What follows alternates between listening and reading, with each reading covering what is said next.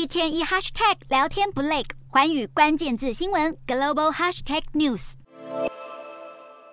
二十二日凌晨的墨西哥市街头非常不平静，民众穿着睡衣裹着被子，还有人抱着小孩或小狗，他们都是在睡梦中被规模六点八的强震摇醒，还来不及收拾家当就拼命往外跑。户外避难的民众惊慌失措，几乎整晚都不敢再踏进家门一步，生怕过一下子又会地动山摇。因为自墨西哥九月十九日发生规模七点六强震后，共传出超过一千两百次余震。二十二日的这一场是当中威力最强的一次。美国地质调查所估测，这一次规模六点八的强大余震，深度仅二十四公里，震央靠近太平洋沿岸，距离墨西哥市大约四百一十公里。期间，莫国当局总共发出四次警报，还接获了数起死伤。虽然事后的灾情并没有太严重，不过却已足够让当地人回想起三天前强震所构成的巨大破坏力。